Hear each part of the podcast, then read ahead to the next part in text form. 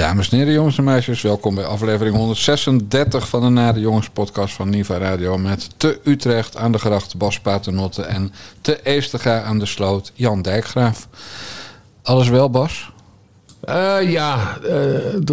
Drukke dag. We hadden veel eerder kunnen opnemen, hebben we niet gedaan, allemaal dingen. Het blijft maar doorgaan, hè? Het is niet normaal, maar de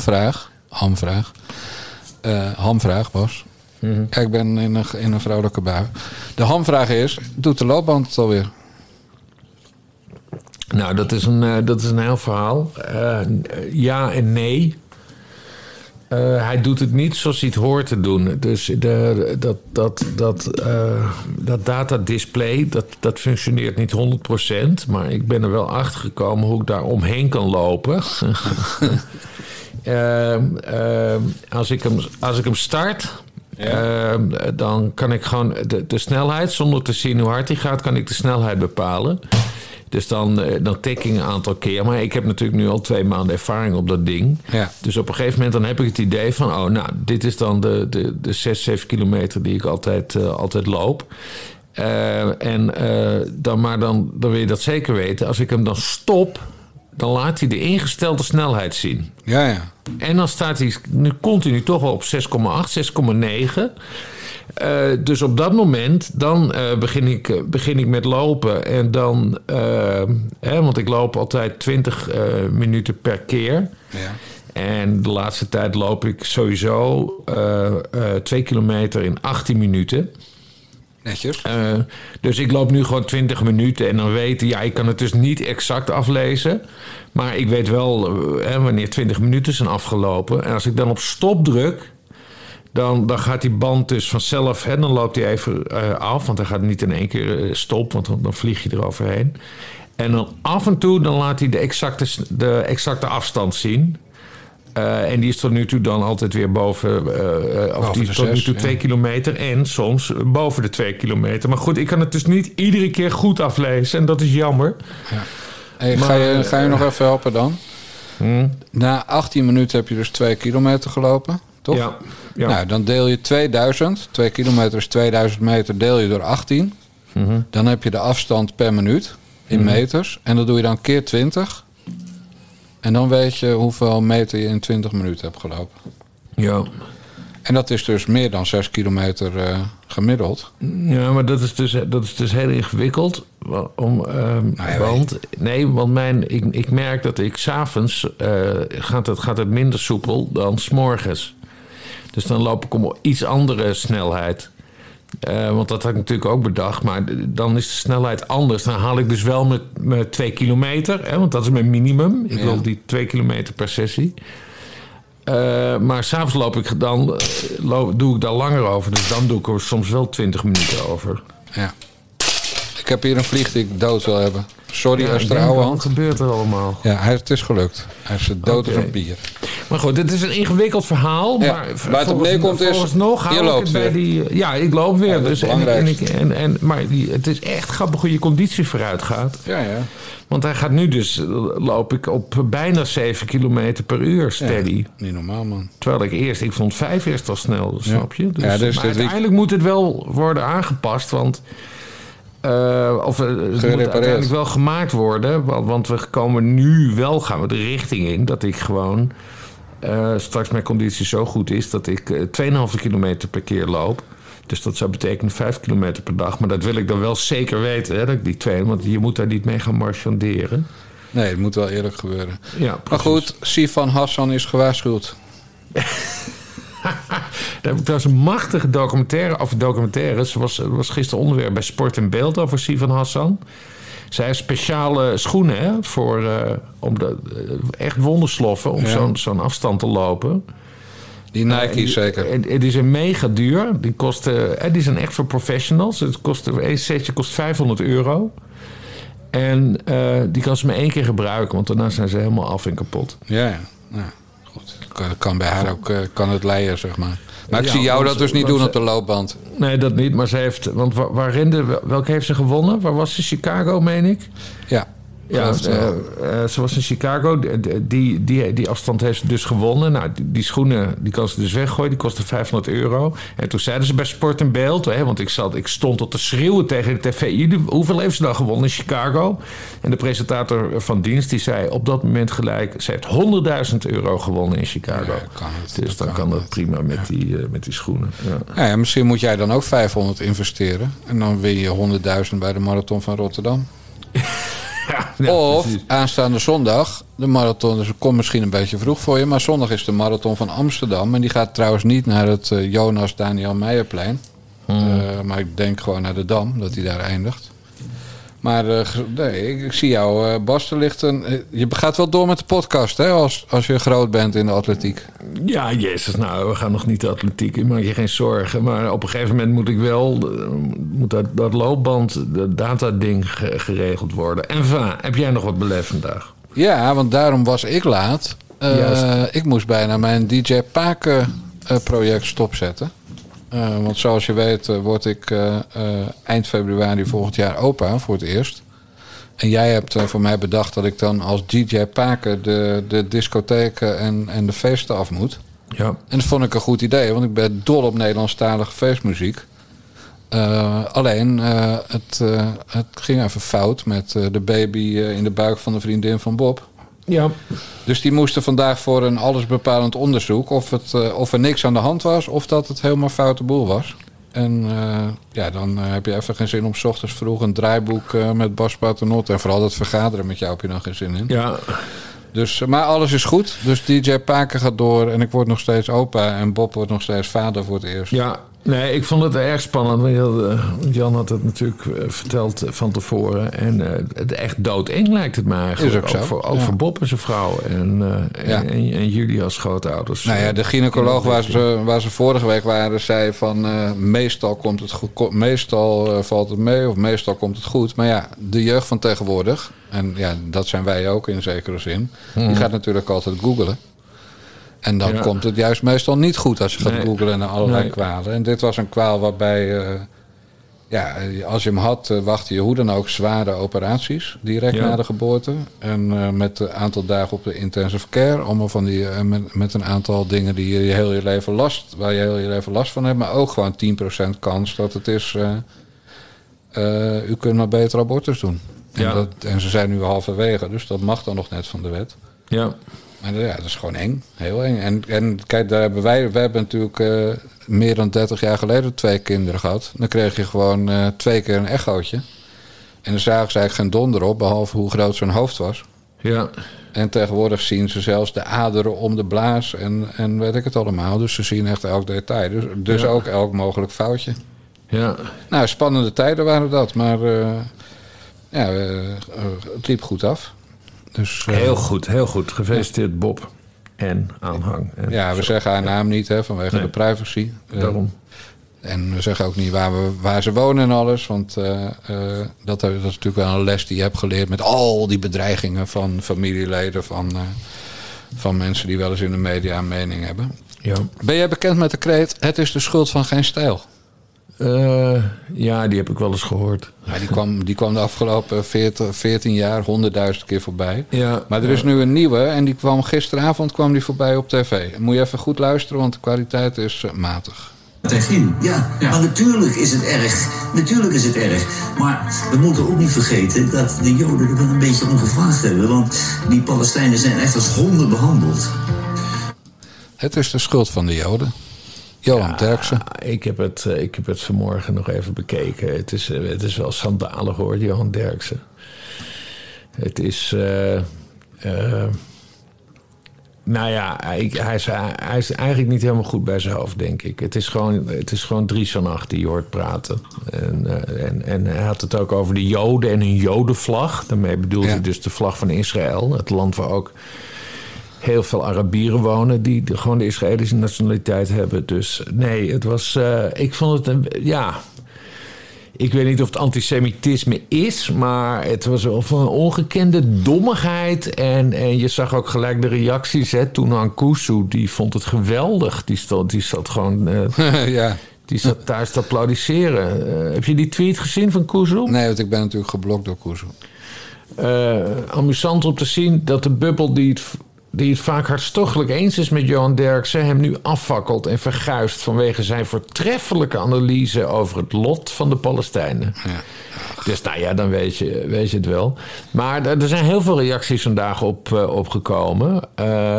Je hebt de NCAB, dat is de Nationaal Coördinator Antisemitisme Bestrijding. Ja.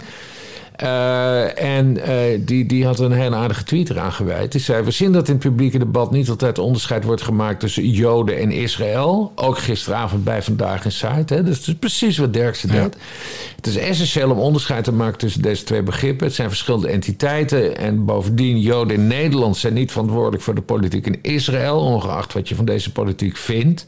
En nu komt het. Wanneer deze termen door elkaar worden gebruikt, importeren we het conflict naar Nederland. Nou, en daar heeft de Nationaal Coördinator Antisemitismebestrijding een heel goed punt. Want dat is waar Johan Derksen mee bezig was. Want hij heeft nu het conflict eigenlijk naar Nederland gehaald. Ja. En ik hoop ook dat ze er vanavond op terugkomen in Vandaag. Ja, het grappige is dat Snoes, die ken je wel toch? Nee. Er is maar één vrouw die ik op Twitter Snoes noem. Esther Voet van het NIW. Die bood zichzelf natuurlijk meteen aan. En in het net. Hè. Ze wilde vanavond graag naar Vandaag in Zuid om de degens te kruisen met Derksen. En je kent Derksen. Wie er ook tegenover hem zit, dat is opeens zijn beste vriend. De ene dag moet Rutte weg. De volgende dag stemt hij op Rutte. Zo gaat dat bij Derksen.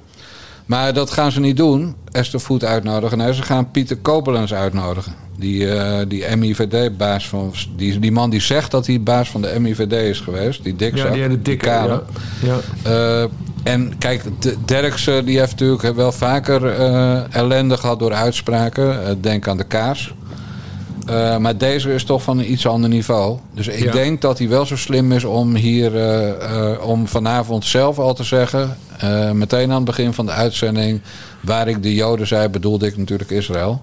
Ja. En dan is maar kijk, eerlijk... maakt het niet uit. Johan, kijk, ik ben helemaal voor vrijheid van meningsuiting. Johan Derksen mag voor mij dit allemaal vinden. Alleen, ja vriend, dan hang je wel tegen het antisemitisme aan. En dan, nou, ik vind het alleen maar goed. Dan weten we dat. Johan Derksen is een antisemiet. Dan, nou ja, het zij zo. Maar ja, goed, misschien dat hij vanavond dus iets anders... nee, maar hij snapt echt dat hij deze angel eruit moet halen. Wat wel grappig is, en dan komt het voor ons ook dichtbij, Bas Paternotte. Mm-hmm. Je hebt natuurlijk in de podcastgenoot van Esther Voet, Joop Susan, die woont in Israël. Man uit Beverwijk, woont al meer dan 20 jaar in Israël. En die riep op om... die riep adverteerders op om SBS te boycotten. Ja, en toen was ik gelijk weer voor Derksen. Ja, nee, dat bedoel ik. Die deed dus een Rosanne Hetsbergertje. Ja. En die wil dus SBS demonetizen. Ja, en waarom bedrijven die op SBS6 adverteren, haal je advertenties dan weg totdat jodenhater Derksen van de buis is. Ja, nou. Ja, dus dat is puur wat Rosanne Hetsberger deed. Ja. En dat is een heel kwalijke zaak. Hoe boos je ook bent en hoe begrijpelijk ook als je daar in dat oorlogsgebied zit. Ja. Dit hoor je gewoon niet te doen. Maar waarom komt het nou dichtbij? Omdat wij natuurlijk bij Panorama ook een keer zo'n akkefietje hebben gehad. En dat weet jij nog wel. Nee, dat weet ik niet. Echt niet? Nee. Oh, dat was zo mooi.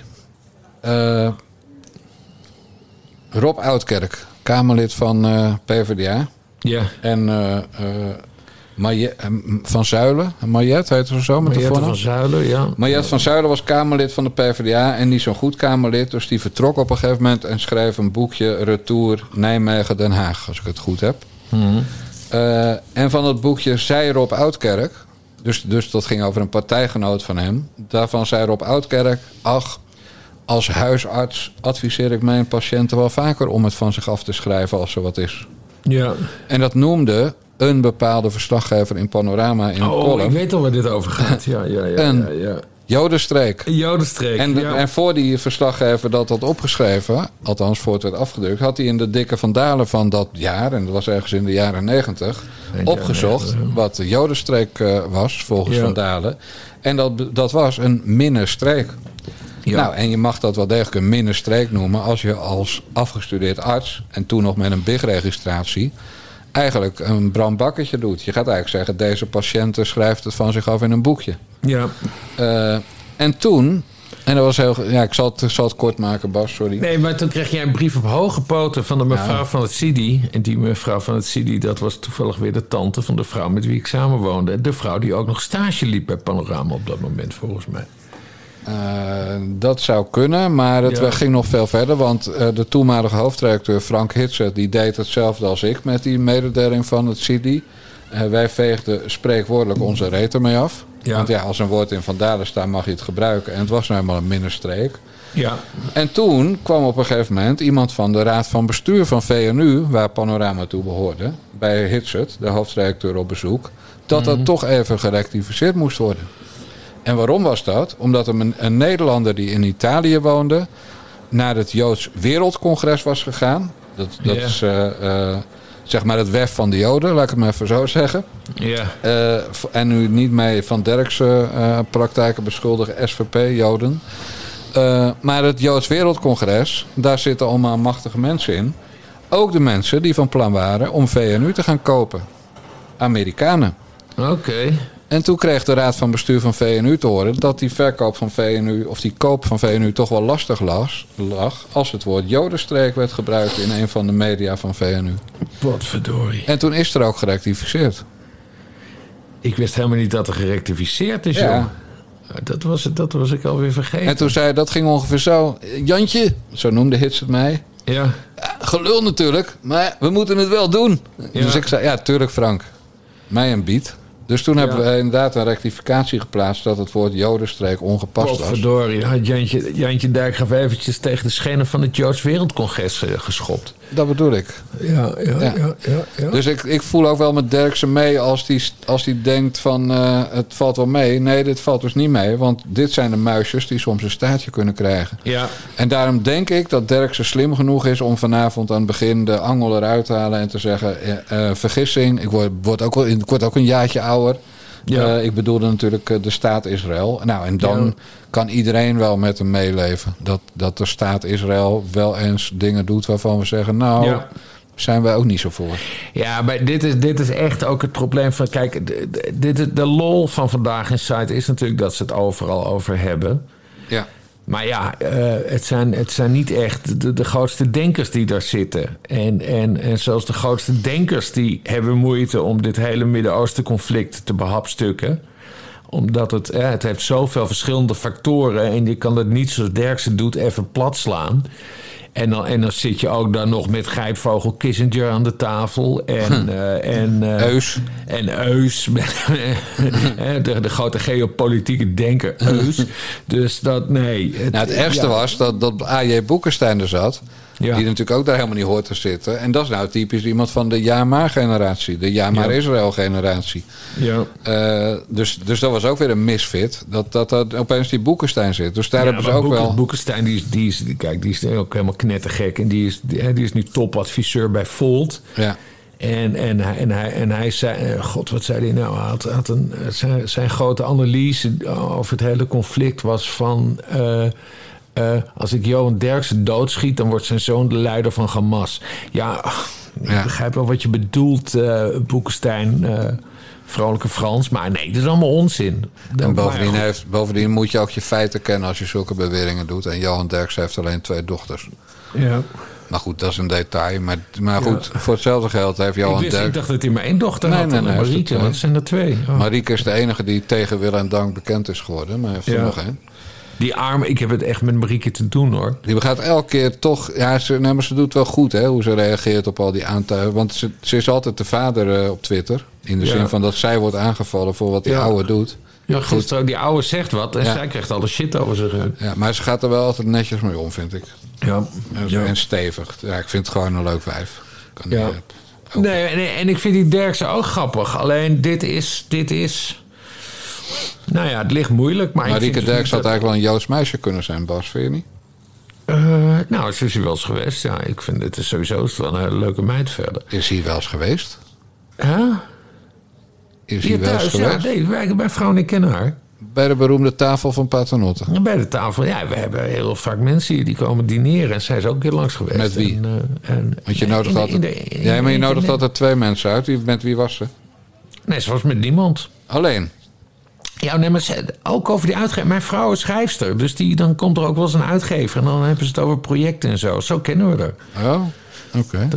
Maar dat is een tijdje geleden alweer hoor. Maar goed, nee, aardige meid. Ik vind haar super, super aardig. Oh, zit dat zo joh? Ja. Nou, snap ik waarom Johan Derksen nog steeds op je linkerrijtje staat. Nou, Derks heb ik trouwens nooit ontmoet. Derks hebben we wel een keer een prijs gegeven. We hadden bij TPO de Herman Brood Award. Die hebben we ook maar één keer uitgereikt volgens mij.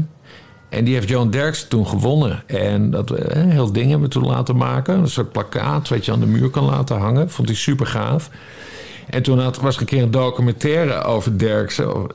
Of hij, nou ja, hij zat in een... Ja, het was volgens mij een documentaire over Johan Derksen. En hij heeft thuis zo'n enorme cd-verzameling. Hè? Ja. Dat hele muziekkamer heeft hij gebouwd. En daar had hij zo'n muur waar allemaal dingen hingen. En daar hing ook de Herman Brood Award die we aan hem hebben gegeven. En waarom won hij die? Dat weet ik niet meer. Ja, gewoon omdat we toen al fan waren van Johan Derksen. Omdat het gewoon een geestige vent is met een grote bek over van alles en nog wat. En we vonden hem wel passen in dat. Want daarom was hij heel door die Herman Brood Award in het leven geroepen. We vonden hem wel passen in waar Herman Brood voor stond. Dus dat je... qua muziekstijlen, maar ook qua vrije jongens zijn, dat weet ik veel. Ja. Ja.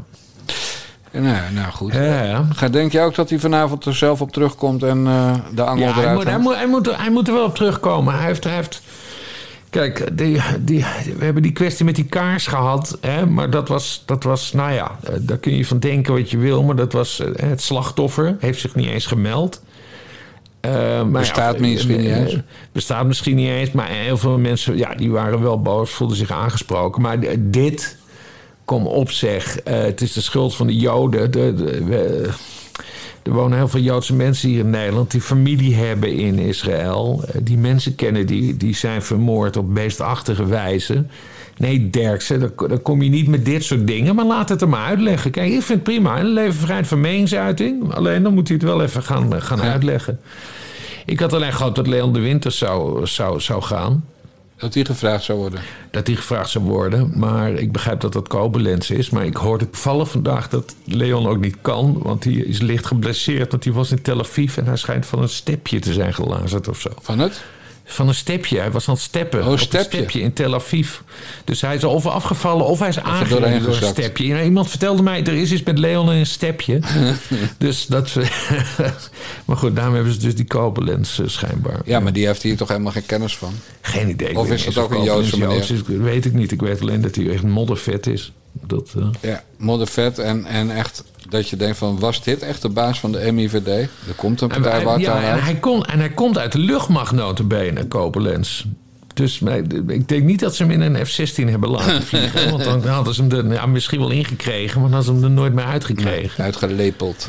Maar nee, hij was hoofd van de MIVD, gewoon de Militaire Inlichtingendienst.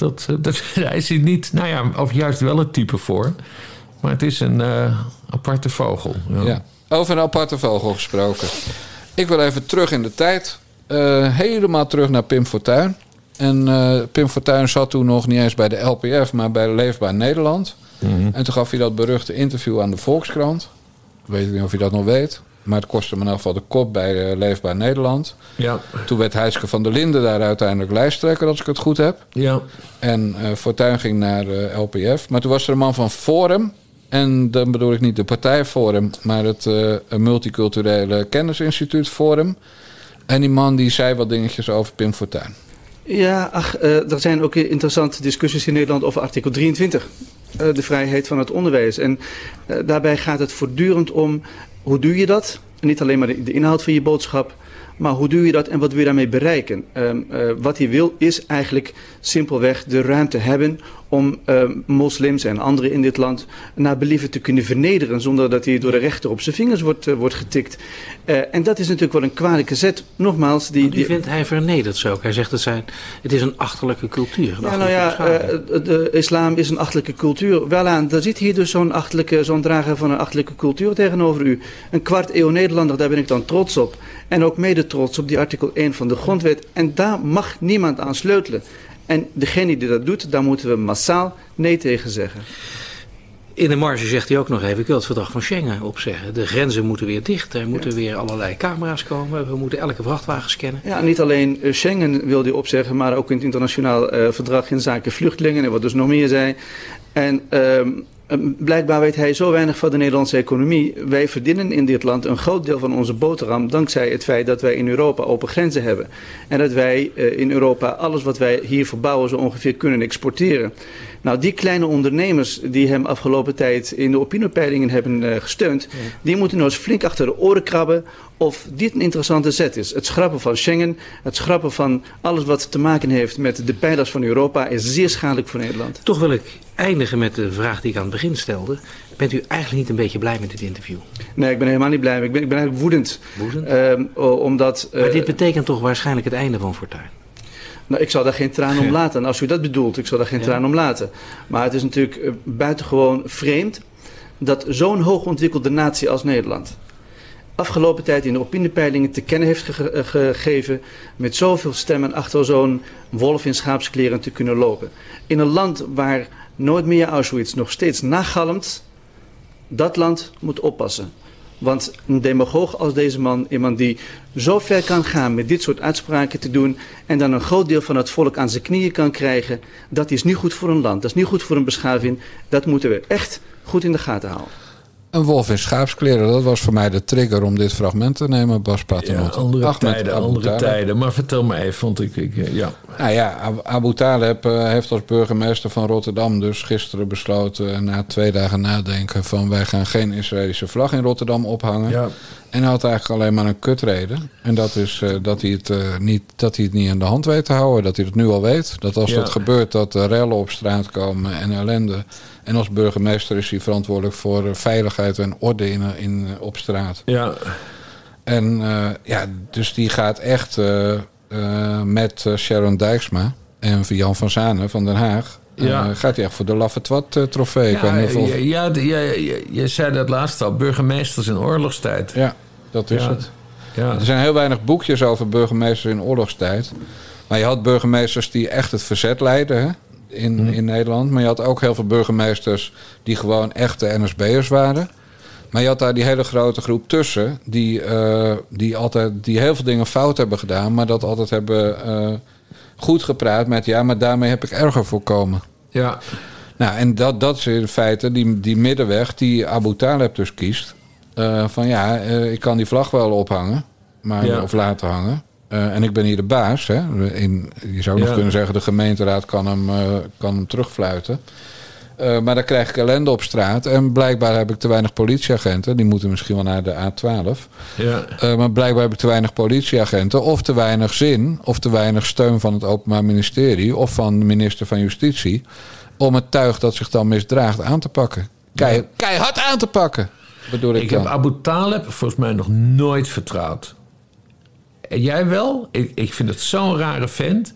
Hij heeft ook van die interviews heeft hij gegeven dat hij zegt, ik heb liever niet dat mijn vrouw met een of mijn dochter met een twee dochters met een niet-moslim thuiskomt.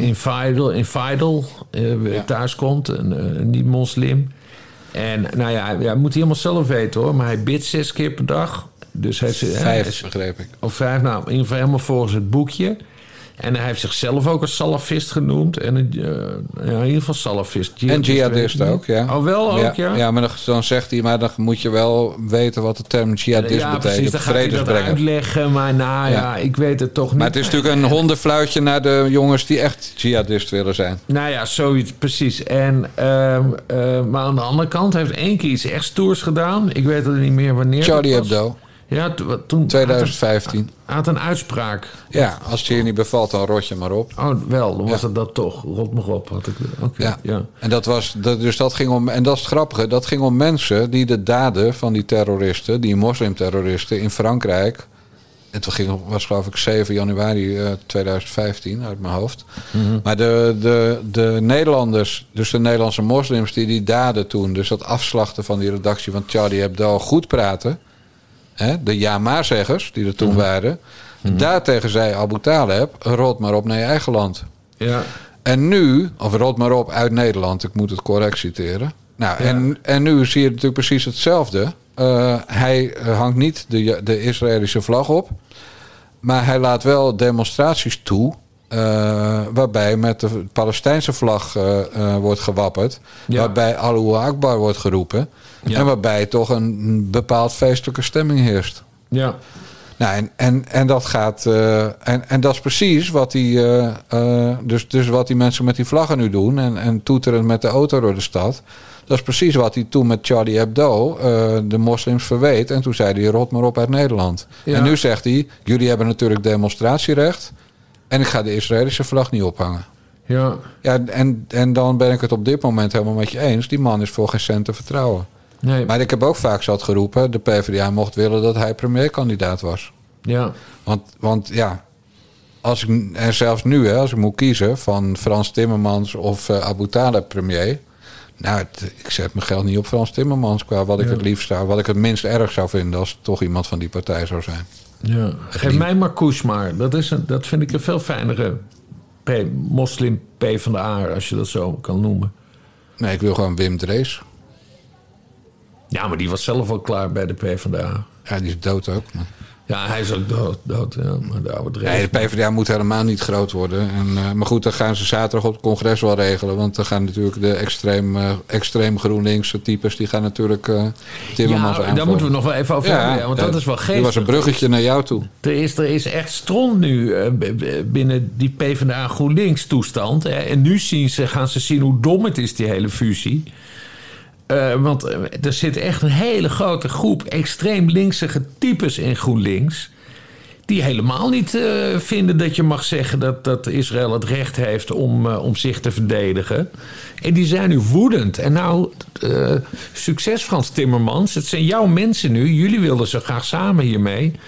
Dus nee, Frans Timmermans, hij wil premier worden. Hij wil in het torentje. Maar hij heeft zijn eigen partij niet eens onder controle. Als het gaat over zoiets essentieels als wat er nu in Israël gebeurt. Hè, waar gewoon een ongekende terreuraanslag is gepleegd. Het 9/11 van Israël.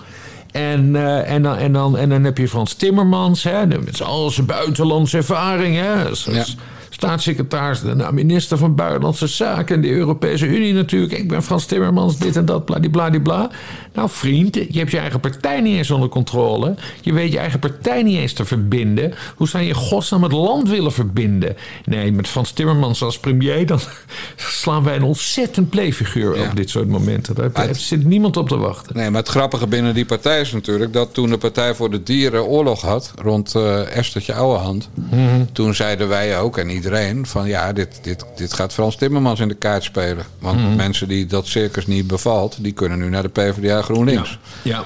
Maar nu zal je zien dat mensen van GroenLinks, en er zijn natuurlijk ook bij de PvdA wel wat van die extremisten en van die ja-maar-zeggers, die kunnen terecht bij Denk, die kunnen terecht bij de SP, die kunnen terecht bij de Partij voor de Dieren en die kunnen terecht bij Volt, volgens mij. Ja. Ja. Dus dat zijn 4 voor hun goede alternatieven. Dus dit kan gewoon betekenen dat dit Timmermans een paar zetels gaat kosten, deze grap. Want dit wordt misschien wel het onderwerp van de verkiezingen. Ja, sowieso gaat dit het onderwerp van de verkiezingen worden. Hè? Omdat you ain't seen nothing yet, het hele, ja, het is geen feest, maar de hele opera, want dat gaat het worden, moet nog beginnen. We hebben nu een vingeroefening gehad. Ja. Oh. Want ze gaan Israël gaat zo hard terugslaan, echt. En als je nu ook steeds meer hoort, hè, er druppelt steeds meer naar buiten. Gewoon baby's die zijn vermoord in hun kinderwagen, in hun babybedje, de keel doorgesneden. Ze vinden nu verkoolde kinderen in karretjes. Het is allemaal... Het is gewoon kalifaatwerk. ISIS. Het is gewoon wat Israël direct zei. Ja? Ja. Hamas is ISIS. Het is exact hetzelfde. En nou, ik zag het toevallig op het journaal voorbij komen. De laatste grote... het was niet eens een oorlog, maar dat ze dus Gaza zijn wezen bombarderen. Dat was in 2014 of zoiets. En toen zijn er 2000 Palestijnen om het leven gekomen. Groot drama. Gaan nu iets meer worden, weet ik zeker. Israël gaat dit echt, die gaan nu alles op alles zetten om wat ze ook maar kunnen vinden van Hamas. Die gaan allemaal het hoekje om. Dus dat worden 20.000 doden of zo. Maar de vraag is natuurlijk wel... en hoe voorkomen ze dat er heel veel burgerdoden vallen? Onschuldige burgerdoden. Dat is natuurlijk wel een relevante vraag. Het is... Ze zijn niet dom en ze hebben veel intel. Dus daar zullen ze wel op letten. Maar het is meer dat ze gewoon alles wat ook maar een beetje actief is bij dat Hamas... dat Hamas heeft eigenlijk een soort eigen leger. Dat zijn in ieder geval 8000 man. Die moeten dus allemaal kapot. Maar daar zitten ook weer leiders boven. Dus volgens mij kom je dan wel uit op 20.000 hoor. Israël gaat er korte metten mee maken. Korte metten. En je kan ze dat niet ontzeggen. Ik bedoel, Het is een terreuraanslag. Dan mag je terugslaan. Ja, dat is gewoon internationaal oorlogsrecht. Ja. En kinderen onthoofden en verbranden... dat mag juist niet volgens het internationale oorlogsrecht. Nee. Dus dat is een ABC'tje. Wat is nou gevaarlijker voor de wereldvrede? Rusland, Oekraïne of dit?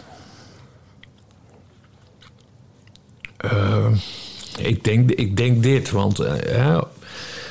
als dit helemaal uit de hand loopt... en dat je allemaal Arabische staten hebt... die zich dan ook tegen Israël gaan keren. Dus Egypte, Syrië... voor wat er tenminste nog van over is. Maar als al die landen zich tegen Israël gaan keren... ja, dat is veel groter dan Rusland en Oekraïne. Ja, en in andere landen dan Israël? Bijvoorbeeld Nederland... Nou, dat ga je wel zien. Zondag hebben we de eerste demonstratie in Amsterdam. De anti-Israël demonstratie en tegelijkertijd een pro-Israël demonstratie. Ja, dat is wel zaak om daar erg op te gaan letten. Want anders gaan ze hier elkaar eerst op de bek slaan tijdens demonstraties. Maar...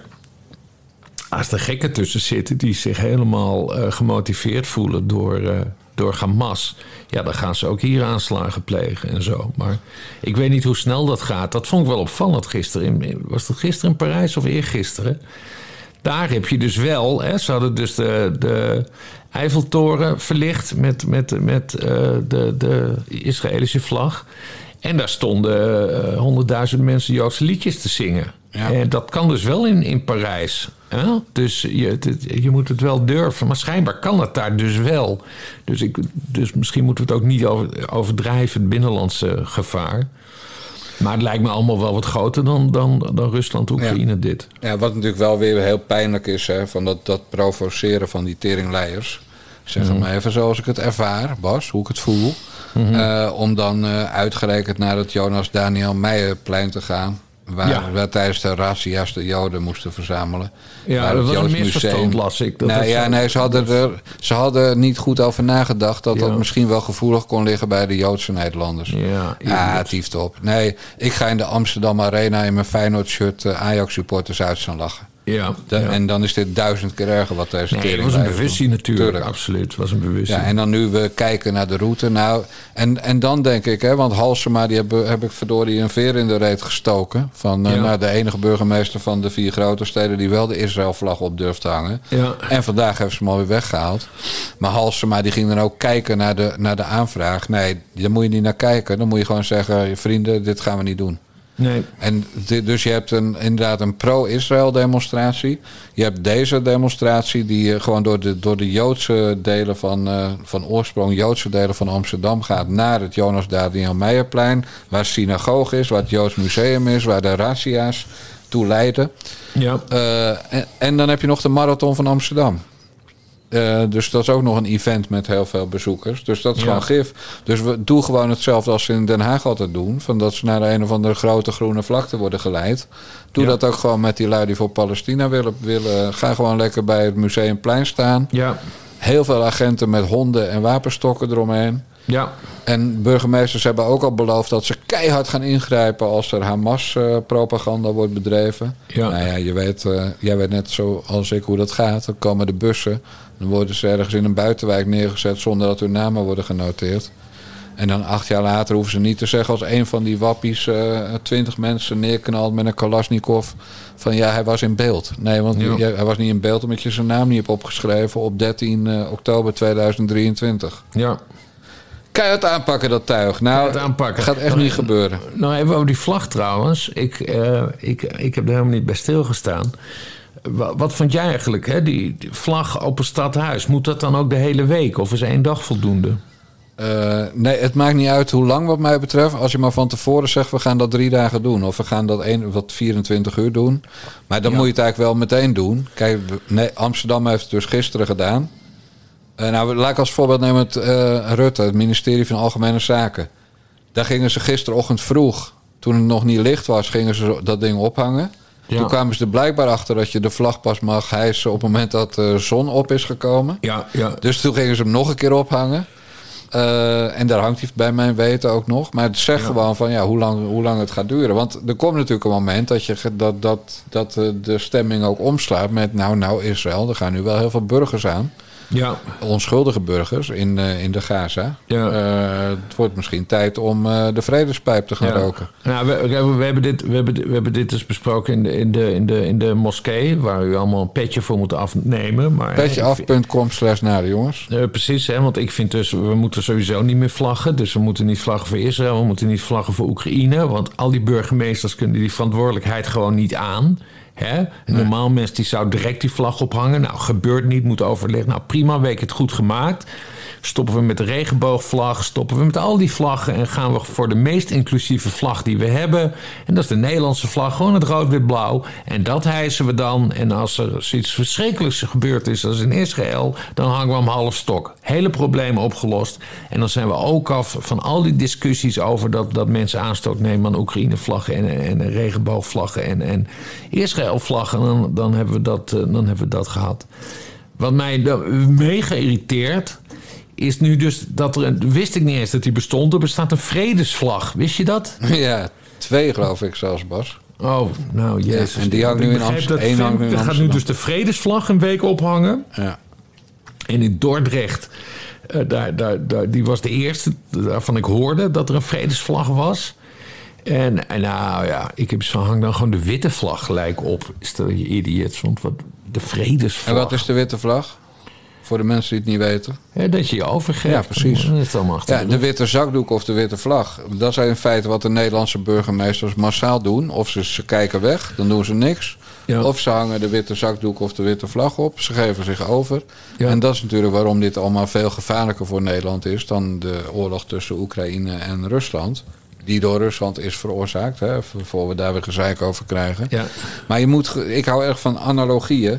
Wat Hamas nu doet met inwoners van Israël, dat doet Rusland niet eens met, of nou van zeker niet op zo'n schaal, met de inwoners van Oekraïne.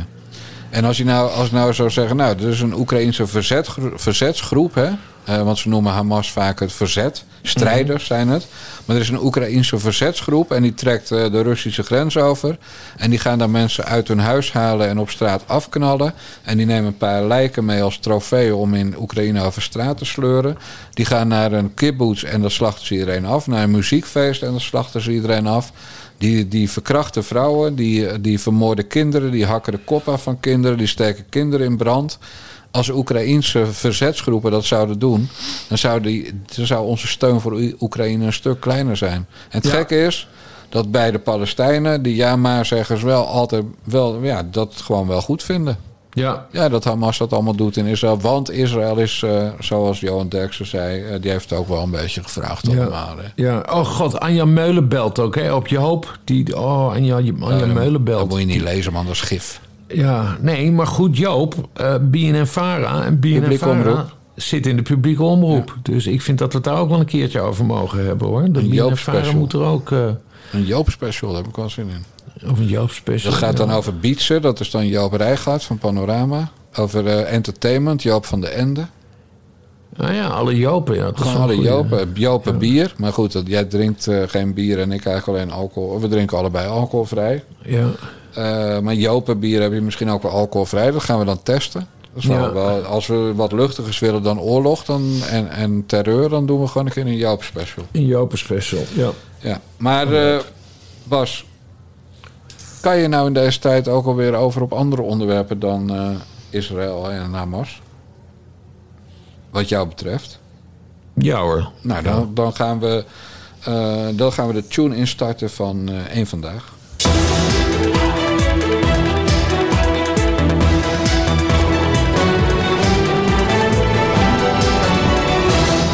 Want er is verkiezingsnieuws. En daarvoor gaan we nu over naar onze man in Utrecht, Bas Paternotte. Nee, dat grote Eén Vandaag debat, hè? Dat, wat trouwens altijd superleuk is. Bij alle verkiezingen organiseert Eén Vandaag dat heette vroeger het Erasmus-debat trouwens. Dat is altijd met studenten, ja. Maar ze organiseren het nu naar Hooi. Ik weet trouwens niet eens waarom dat is. Ja, ook weer met studenten trouwens. Hoor. Ja, maar goed, dat is super gaaf. Want dat doen ze volgens mij al 20 jaar, zolang ze bestaan. Ik bedoel, tijdens Per had het over Pim Fortuyn. Die deed nog mee aan dat debat. Zo lang doen ze het al. Altijd supermooi. Alleen, dus denk ik voor het eerst dat CDA niet meedoet. Want ze zijn te klein om mee te doen aan dit debat. Grappig, hè? En dan ben je dus gewoon exit, hè? Ja, nee, dan ben je geen factor meer. Voor Henri Bontebal. Ja, nou, hij geeft hij ook dik verdiend, die kleine teringlijm van die rode. Maar de rest van de verkiezingen moet hij in... Nou ja, dat hebben we wel eens gezegd, toch? Je hebt de tafel waar de grote mensen eten. Dat zijn echt de belangrijke debatten. En natuurlijk, de kleinere partijen moeten ook aan het woord. Nou ja, dat is de kindertafel. En dus Henri Bontebal zit aan de kindertafel. Dan gaat hij vast iedereen helemaal de tyfus schelden. Omdat hij kwaad is dat hij niet bij de grote mensen mag zitten. Nou, hij probeerde vandaag nog wat in de Tweede Kamer... waar die hele tijd niet is geweest, hè? Want hij had corona... Ja, echt te grappig. Mensen krijgen, of grappig, maar helemaal niet grappig. Maar mensen krijgen dus nog steeds corona. En Henri Bontebal die heeft dus, is ook weer besmet geraakt met corona. Maar vandaag was de regeling van werkzaamheden. En er schijnt, ja, het zijn me wel iets. Maar dit is echt 3 kwartier geleden, vlak voordat we begonnen. Dus ik heb het niet helemaal uit kunnen zoeken. Maar er is een onderzoek geweest naar hoe we met elkaar omgaan op social media. En een heel groot onderzoek. En of het wel veilig is. Nou ja, het komt er eigenlijk op neer hoe fatsoenlijk zijn de social media nog. Hey, kijk, fatsoen. Ja. Henri Bontebal, hè? Hij zijn hele campagne bouwt hij op fatsoen. Dus hij wilde nog eventjes voor de verkiezingen... nou, dat is best snel... wilde hij een plenair debat over dat onderzoek. Ja. En de hele Tweede Kamer die had door van... nou, Henri, hier trappen we niet in. Er is vast nog wel een of andere commissie... waar we dit in kunnen behandelen. En die is er ook. En, dus het wordt nu in de commissie behandeld. Maar Henri Bontebal had dus graag nog eventjes... een plenair debat voor de verkiezingen... over fatsoen op social media willen hebben... zodat hij natuurlijk kon shinen als de fatsoenkampioen. Ongelooflijk, want je zou toch zeggen, Bas... Ik wil dingen niet groter maken dan ze zijn... maar je zou toch zeggen dat er echte crises zijn in de wereld en in Nederland... Ja. Die om een snelle oplossing vragen. En dan wil hij het over fatsoen hebben. Terwijl die zelf, het is gewoon een Sander Schimmelpenninck... maar dan 2 keer zo groot. Maar Emma schelden op social media en dan die tweets verwijderen. Nee, precies. Want dat zou wel nog wel aardig worden van dat debat. Van, dat die, want je moet fatsoenlijk zijn op social media. Ga je 10 tweets van hem oplezen. Precies, en dan ben je klaar. Ik zie het Martin Bosma, dus zie ik het zo doen. Hij hoeft maar 10 tweets. Die tweet dat hij grappen maakt over het sensibiliseren van Pieter Omtzigt. Ja, nou... Dan ben je gewoon af, Bontebal. Maar goed, hij krijgt het hele debat dus niet. Maar het geeft aan de teleurgang van het CDA... dat hij dus met zo'n trucje nu nog moet proberen... zichzelf in de kijker te spelen. Omdat hij dus niet mee mag doen met de grote mensen. Nou ja, terecht. Ze hebben het helemaal aan zichzelf te danken... En Hugo de Jonge heel veel. Hè? En Wopke Hoekstra. En Wopke Hoekstra en zo. En, ik blijf erbij. Hè? Ze hadden met Wopke Hoekstra... goud in handen als Wopke Ballen had getoond en het kabinet had laten vallen als eerste over die stikstoftoestand. Ja. En dan was het een heel andere situatie geweest. Had hij gewoon premier kunnen worden? In ieder geval minimaal de tweede. Maar goed, Wopke durfde niet. Ben ik erg teleurgesteld over. Hoef het verder niet meer over te hebben. We hoeven het sowieso niet meer over het CDA te hebben, want het is afgelopen. Kunnen we dat we gaan nog wel dansen op het graf van het CDA. Ja, zo zijn we wel natuurlijk. Zo zijn de nare jongens ook wel weer, ja. Ja, dat Henry Bontebal gewoon echt met 2 of 3 man in de Kamer komt. Ik zie het gewoon gebeuren, hoor. Henry en Dirk Boswijk. En Boswijk is 3. Ja. Wie stond er op 2? Geen idee. Het zal wel een vrouw zijn, want dan denken ze, dan scoren we daar ook nog. Ja. Mooi man. Maar goed, die dus niet bij het debat. Esther Ouwehand zit op het randje bij een van de debatten, zag ik. Maar bij het Eén Vandaag debat doet ze ook niet mee. En dan is Rob Jetten natuurlijk de man die eventueel nog af kan vallen, omdat een partij toch in de peilingen fors groter gaat worden dan D66. Ja, Rob Jetten detoneerde daar een beetje bij. Omdat D66 ook een beetje naar de kindertafel neigt. Van 24 nu naar 7 in de peilingen. Ja. Dat is... Maar goed, dat maakt allemaal niet uit als Tjeerd de Groot maar op sodomietert en Wieke Paulusma. Toch, Wieke Paulusma. Ja. Geen steun, geen steun, geen steun, geen steun, geen steun, geen steun, geen steun. En daar krijg je 120.000 in het jaar voor. Ja, ze is echt verschrikkelijk. Oh, vreselijk wijs. Altijd bozig, hè? Ja. Echt verschrikkelijk. Ja, maar dat... kan geen lachje af. Nou, en als er een lachje is dat gemene lachje. Dat smerige, vuil. Datzelfde lachje wat die Palestina-pijpers gaan doen als ze gewoon lekker op dat Jonas Daniel Meijerplein komen. Meijerplein, ja, precies. Van, we hebben hier toch te pakken, joh. Stomme joden. Dat is een beetje Wieke Paulusma. Ja, vreselijke vrouw. Zou zo een antisemiet kunnen zijn, Bas Paternotte? Nou, dat is weer een stapje. Kunnen zijn. Ja. Vermeend. Ja. Ze is gewoon heel naar... En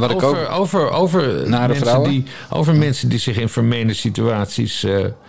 nog steeds geen Sidney Smeets in de Kamer. Nee, en ook nog geen ander. Dus hij heeft nog steeds, de kiesraad heeft nog steeds geen persbericht klaar liggen... of hij het wel of niet doet. Nee, dus D66 mist nog steeds een zetel... want er was vandaag ook niemand om te installeren. Maar als wij het erover hebben... wordt hij meestal de volgende dag bekendgemaakt. Dus morgen zal duidelijk worden dat hij het wel of niet doet. En als hij het niet doet, dan haalt hij echt een geweldige stunt uit. Want dan hoeft hij amper te werken. Moet hij alleen 1 keer zijn vingers komen opsteken... Ja. Hopelijk heeft hij dan deze keer een jasje aan dat wel past. Ja. En dan gaat hij gewoon 6 maanden wachtgeld krijgen. Dan wordt hij betaald tot 6 december. Gewoon salaris en dan 6 maanden wachtgeld voor 2 dagen werken. Zo is, dat is wel fijn, hoor, voor al die mensen die nu voor de rechter worden gesleept door hem de hele tijd. Ja. En het is gewoon een goede fuck you naar D66. Dat is sowieso waarom Sidney Smeets de hele tijd aan het rekken is. Ja. Omdat hij echt nog een appeltje met D66 te schillen heeft. Ja. Hey, we gaan nog even naar mevrouwtje keihard aanpakken. Want onze oude vrienden van Panorama hadden zowaar een primeurtje. En dat ging over Tim Hofman. En gisteren werd dat bekend. Toevallig vlak voordat Dylan Jusilgus bij Sven Kokkelman op Radio 1 zat. Het bericht dat kort voor deze uitzending binnenkwam... dat een man een maand geleden is opgepakt met vuurwapens... met een vuurwapen en een mes bij BNNVARA... omdat hij zou hebben gezegd dat hij presentator Tim Hofman wilde doden. Wist u dat? Ik ken de zaak. Ik kan er zelf niet inhoudelijk op ingaan, uiteraard vanuit mijn rol... maar ik ken de zaak zeker. U was ervan op de hoogte? Ja. Wat is uw reactie? Het is vreselijk. Het is vreselijk voor Tim Hofman. Het is vreselijk voor de mensen die in het Mediapark werken. En u weet, ik ben al heel erg lang bezig met de veiligheid van journalisten. En zorgen dat journalisten vrij en veilig hun werk kunnen doen. En laat ik zo zeggen dat dit weer laat zien waarom het hard nodig is. Dat we daar altijd alert op moeten zijn en nooit dat mogen vergeten. Kan je het aanpakken? Dat is genoeg. Nou, jij bent natuurlijk ook allemaal gevolgd. Jij kent Tim Hofman goed. Nou, ik ken hem niet goed. Ik ken hem lang, vooral. Omdat hij komt ook uit de TPO. Dat bedoel ik. En in onze wereld ken je iemand dan heel goed. Is het eigenlijk je beste vriend? Het is een bizar verhaal. Het is doodeng. Want het was dus niet alleen een dreiging. Die gozer die had ook daadwerkelijk een vuurwapen bij zich. Ja. toen hij zich meldde op het Mediapark bij de toren van BNNVARA, NTR en VPRO. Ja. Dat klopt. En daar werd wel goed gehandeld, in de zin van dat hij niet verder kwam. Ja. Maar het is natuurlijk een godspe dat het Mediapark zo open is als het is. Ik bedoel, er waren jaren dat ik er elke week kwam. En na de moord op Fortuyn werd het even iets beter. Maar je kan best nog wel op veel plekken komen. Maar weet je waar ik het even over wilde hebben, Bas? Want ik heb natuurlijk Tim ook... Ik vind Tim een wereldgozer. Ik vind sommige dingen die hij doet heel stom. Maar dan denk ik, ach ja... Dat ook mijn zoon kunnen zijn, hè? Die leeftijd. Ja. Nee, maar hij is uniek in wat hij maakt en kan, zeg maar. Omdat hij ook allemaal verschillende dingen kan. En hij is grappig. En hij heeft een paar vervelende kanten. Namelijk een enorme wapperende vinger af en toe. Maar, en die vinger die dan weer met benagellakt is... omdat dat dan weer woke is en alles. Nou, dat boeit ons allemaal natuurlijk geen flikker. Maar in de basis vind ik het gewoon... is gewoon fijn dat iemand als Tim Hofman er is. Ja, en het is ook prima dat hij broertjes heeft... en die moeten uit beeld blijven. Maar wat mij dan weer verbaasde... Kijk, Jusilkus doet het ook, hè, van veiligheid van journalisten. Maar er kwam juist van BNNVARA... toen ze dit eindelijk bekend maakten... omdat Panorama het primeurtje had... Ja. kwam er één grote disclaimer... waar het allemaal niks mee te maken had. En het had niks te maken met een uitzending van Boos... Het had niks te maken met een uitzending van Boos waar die man niet in zat. Het had allemaal niks te maken met het werk van Tim Hofman. Mm. Dat maakt ze allemaal bekend. En dan komt de Nederlandse Vereniging van Journalisten... die op de Silkers Tour gaat, maar dan nog erger. En die begint weer over de veiligheid van journalisten. Ja. Maar Peter R. de Vries is ook niet vermoord omdat hij journalist was. Peter R. de Vries is vermoord omdat hij vertrouwenspersoon was. Ja. Van de kroongetuigen. Ja. En Tim Hofman is misschien wel vermoord... omdat hij de vrouw van die man uit Breda gepakt heeft. Nou, in de positieve Tim Hofman is dus niet vermoord, maar... dat versprak je even, maar... Bedreigd, sorry. Het was inderdaad... Ik vond die hele verklaring ook opmerkelijk. Dat ze allemaal dingen gingen afvinken van dit is het niet. Nee, wat dan wel. Wat wel is kunnen we niet zeggen, want dat weten we zelf niet. Dat zeiden ze letterlijk, want dat ligt nog bij de politie. En hoe klinkt dat dan? Dat het gewoon een gek is. Ja. Of Tim Hofman heeft iemand privé wat aangedaan. Nou, daar lijkt mij een veel te lieve jongen voor. Om iets te doen wat een wapen rechtvaardigt. Maar of het is gewoon een gekkie. Nou, en daarom moet het Mediapark echt weer serieus dicht. Gekkies zijn gewoon gevaarlijk. Net als milieuterroristen als Volkert van der Graaf gevaarlijk zijn. En paliepijpers van die Hamas-aanhanger gevaarlijk zijn. Ja. Maar op het moment dat je zegt... het heeft allemaal niks te maken met zijn werk... dan moet de NVJ en eigenlijk ook Jusilkus... moeten gewoon hun smoel houden. Dan is het gewoon een bekende Nederlander... die letterlijk bedreigd wordt met explosieven en een wapen. Ja. En een mes, weet ik veel. En gelukkig leeft hij nog... en is die man niet bij Tim Hofman gekomen. Het is allemaal eng. Maar het is gewoon toevallig een BN'er bij wie dit gebeurd is. Ja, en dan dat dan meteen weer die Pavlov-reacties komen van Jusilkus... die toevallig net op dat moment bij Sven Kokkelman van WNL, hè, haar huisomroep, zit. Ja. En de NVJ die meteen weer een persberichtje gaat tikken. Oh man, straks gaat de NVJ het ook nog hebben over de verslaggevers in Gaza en Israël. Ik ben wel benieuwd wat aan de hand is, maar we gaan het pas horen... In december. Als die man wordt voorgeleid en dat is in december of zo. Ja. Ja, ze zeiden dat de zaak dan begint, maar dat zal het wel een proforma zitting zijn. Ja. Waarin de agenda verder wordt bepaald. Nee, ik ben wel kapot benieuwd. En Pavlov. Het is gewoon handel voor ze. Ik zit even. Ja, maar stemmen winnen. Ik zit even te denken wat ik vind van wat je zegt. Dat moet ik even op me laten inwerken. Ja, nee, ik denk dat ik het wel met je eens ben. Nou, mooi. Ik ben het wel met je eens. Helemaal nee. Omdat er is helemaal niet duidelijk wat er aan de hand is. Behalve dat het niks met zijn programma's te maken heeft. Want dat heeft BNNVARA expliciet gezegd. Ja. Nee. Ik ben het eens met Jan Dijkgraaf. Zeg dat nog eens. Ik ben het eens met Jan Dijkgraaf. Wat een prachtige afsluiting. Maar we gaan er niet uit deze keer voor. Bas Paternotte zelf vanuit de studio in Utrecht... gaat vertellen wie de afgelopen maand allemaal een petje hebben afgenomen bij petjeaf.com/nadejongens. En dat zijn dus mensen die krijgen naast de gratis Naar de Jongens podcast ook de Bellen met Bassie podcast en de Bassie en Jan Moskee podcast. Waar wij het nog even over moeten hebben trouwens, Bas Paternotte. Moeten wij daar niet de synagoge van maken aanstaande zondag? uit solidariteit met het Joodse volk? Even nadenken. Weet ik wel dat zondag niet mag. We zijn sowieso ecumenisch, hè? Ja, maar goed, dat gejank van die gozer aan het begin. Ja, we vergaderen daar nog even over. We vergaderen erover. Maar goed, maar het is misschien wel leuk om het met een Joods gezang in te leiden. Dat zou kunnen. Ja, precies. Ja. Dat bedoel ik. Bas gaat dus oplezen wie er allemaal de afgelopen maand abonnee zijn geworden.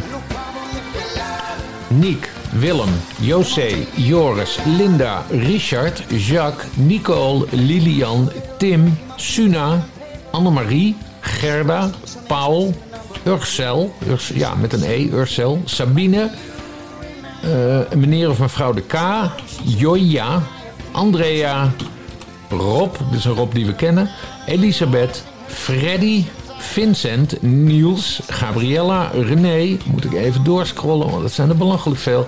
Nanette, Marcel, Gunther, Joachim, Polo, Daniel, Jaap, Geert, Koen, Rob, John, Ralf, Feiko, Ralf, twee Ralfen, Ton, Mark, Tom, met een M, Ronald, iemand die noemt zich Proton Petje, maar dat is dus iemand die... Schuilnaam, grappig. Een meneer of mevrouw R, Caroline, Joshua, Olaf, Jaco, Jan, Luc, als in Lucky Luc, L-U-K-E, Aukje, Hans, een meneer of mevrouw E, Peter, Benjamin, Jennet, Ger, Maarten, Peter, Lars, Hillebrand, Karel, Hendrika, Remy, René, Fred, Gaby en als laatste... Anja. Ik telde 71 namen, waarvan 24 met Tieten. Kijk eens aan. Dus dat is gewoon goed. Dat is een derde ongeveer, toch? Ja, dus we zijn goed bezig qua vrouw, Bas. Ja, met z'n tweetjes. Heel goed. Ja. Nee, ik vind het ook fijn dat jij het tegenwoordig opleest. Dat jouw stem is gewoon mooier dan de mijne. Ja. Er zaten dus 2 Duitse namen bij. Ja. Accepteren we dat? Ja, ik vind het prima. Ze betalen, dus... Nee, dat is ook weer zo. Ja. Goed, mensen, dan ga je dus naar petjeaf.com/nadejongens. En dan betaal je €4 per maand. En dan krijg je dus 2 extra podcasts per week. Maar als je het in één keer voor een heel jaar betaalt... dan krijg je 2 maanden gratis. Dus dan betaal je €40. We naderen met zeer rasse schreden de 1500 abonnees. Dus de stand op dit moment is 1484. En bij 1750 abonnees... dan gaan we deze winter een dagelijkse podcast er eventjes een paar weken bij maken. Om precies te zijn 4 weken. Als de wintereditie van B&B Vol Liefde draait. Ja. Want dan vallen we jullie verder niet lastig in de gratis grote podcast met ons entertainmentgeneuzel. Nee. Je kan ook zeggen met die geweldig leuke dingen die dat... Maar we kwamen bij de vorige B&B Vol Liefde kwamen erachter dat een deel van ons publiek het geweldig vindt. En een deel van het publiek... helemaal ruk. Het haat, ja. Nou, en, dat vandaar. En daar houden wij van. We houden niet van allemaal 6'tjes. We willen een 2 of een 10. Precies. Ja, en we zijn niet genomineerd voor welke podcastprijs dan ook. Dus daarvan hebben we echt 0 seconden wakker gelegen. Het enige wat ons boeit is veel mensen die een petje afnemen... en veel luisteraars die denken... nou, niet verkeerd, die nare jongens. En vooral die Bas Paternotte. En vergeet Jan Dijkgraaf niet. Nou ja, dat kan je ook zeggen. Ja, ik denk, er komt nu een Frans Klein opmerking. Nee, helemaal niet.